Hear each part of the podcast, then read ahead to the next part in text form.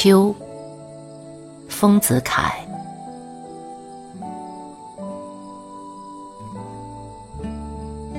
我的年岁上惯用了“三十”二字，至今已两年了。不解达观的我，从这两个字上受到了不少的暗示与影响。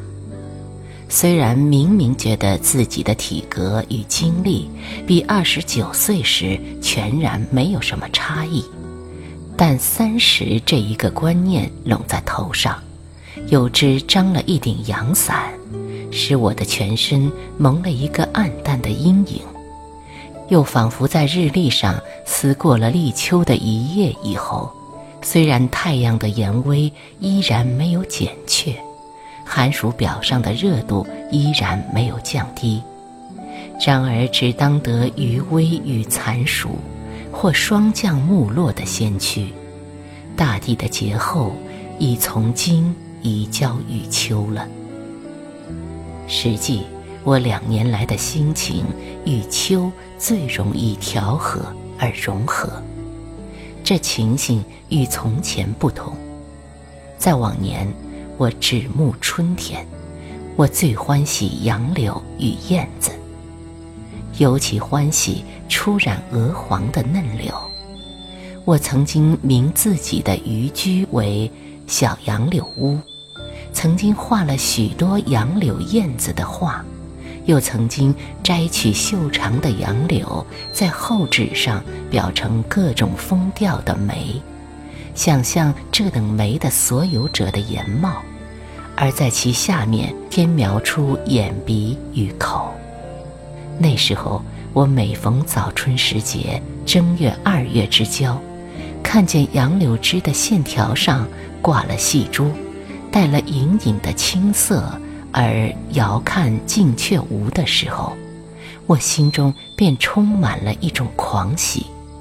这狂喜又立刻变成焦虑，似乎常常在说：“春来了，不要放过，赶快设法招待他，享乐他，永远留住他。”我读了“良辰美景奈何天”等句，曾经真心的感动，以为古人都叹息一春的虚度，前车可鉴。到我手里，绝不放它空过了。最是逢到了古人惋惜最深的寒食清明，我心中的焦灼便更甚。那一天，我总想有一种足以充分惆怅这佳节的举行。我准你作诗、作画或痛饮漫游，虽然大多不被实行。或实行而全无效果，反而中了酒、闹了事，换得了不快的回忆。但我总不灰心，总觉得春的可恋。我心中似乎只有知道春，别的三季在我都当作春的预备，或待春的休息时间，全然不曾注意到它们的存在与意义。而对于秋，尤无感觉，因为夏连续在春的后面，在我可当作春的过剩；冬先行在春的前面，在我可当作春的准备；唯有与春全无关联的秋，在我心中一向没有它的位置。自从我的年龄告了立秋以后。两年来的心境完全转了一个方向，也变成秋天了。然而情形与前不同，并不是在秋日感到像昔日的狂喜与焦灼。我只觉得一到秋天，自己的心境便十分调和，非但没有那种狂喜与焦灼。却常常被秋风秋雨、秋色秋光所吸引，而融化在秋中，暂时失去了自己的所在。而对于春，又并非像昔日对于秋的无感觉。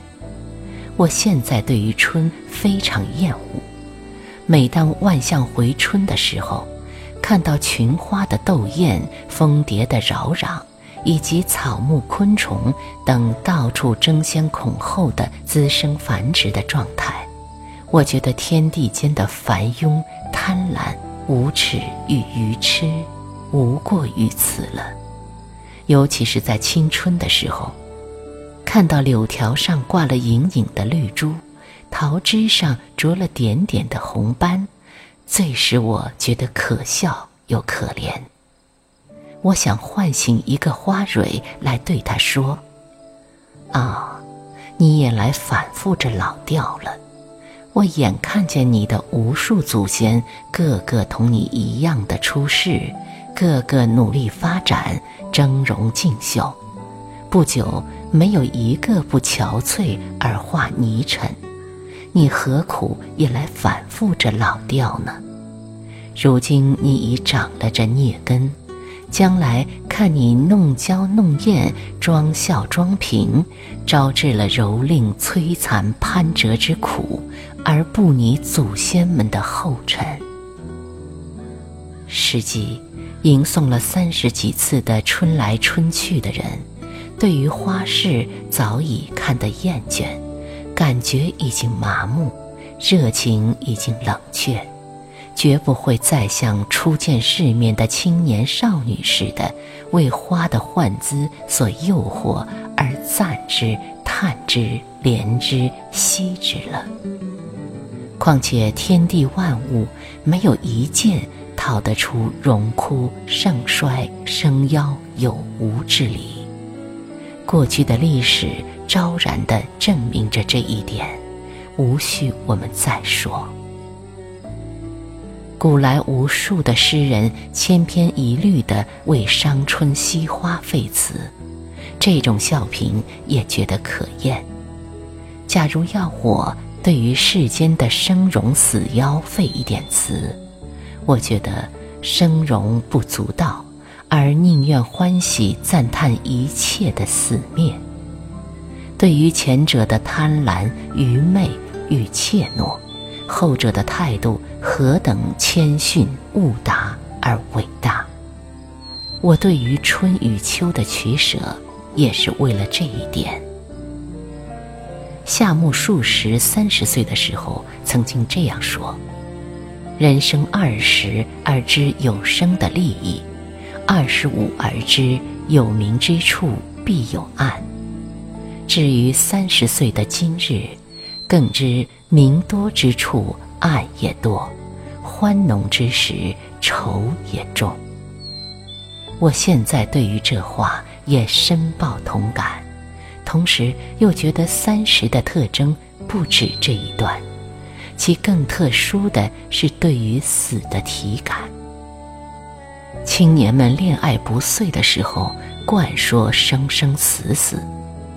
然而，这不过是知有死的一回事而已，不是体感。有知在饮冰挥扇的夏日，不能体感到围炉拥亲的冬夜的滋味；就是我们阅历了三十几度寒暑的人，在前几天的炎阳之下，也无论如何感不到浴日的滋味。围炉、拥亲、浴日等事。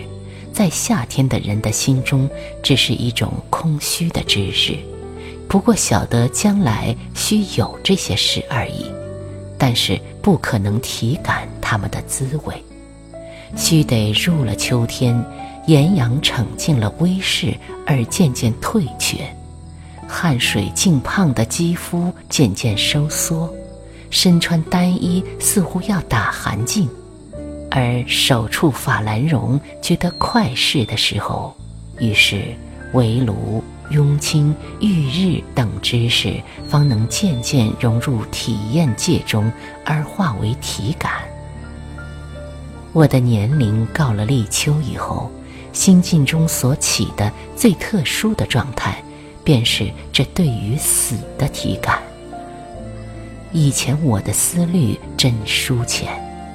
以为春可以常在人间，人可以永在青年，竟完全没有想到死，又以为人生的意义只在于生，而我的一生最有意义，似乎我是不会死的。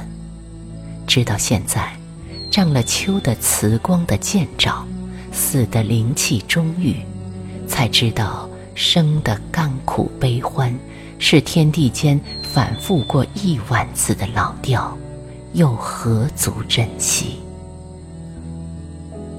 我但求此生的平安的度送与托出而已。有知离了疯狂的人，病中的颠倒迷离，何足计较？但求其去病而已。我正要搁笔，忽然西窗外黑云弥漫，天际闪出一道电光，发出隐隐的雷声。骤然洒下一阵夹着冰雹的秋雨。啊，原来立秋过得不多天，秋心稚嫩而未曾老练，不免还有这种不调和的现象，可怕哉！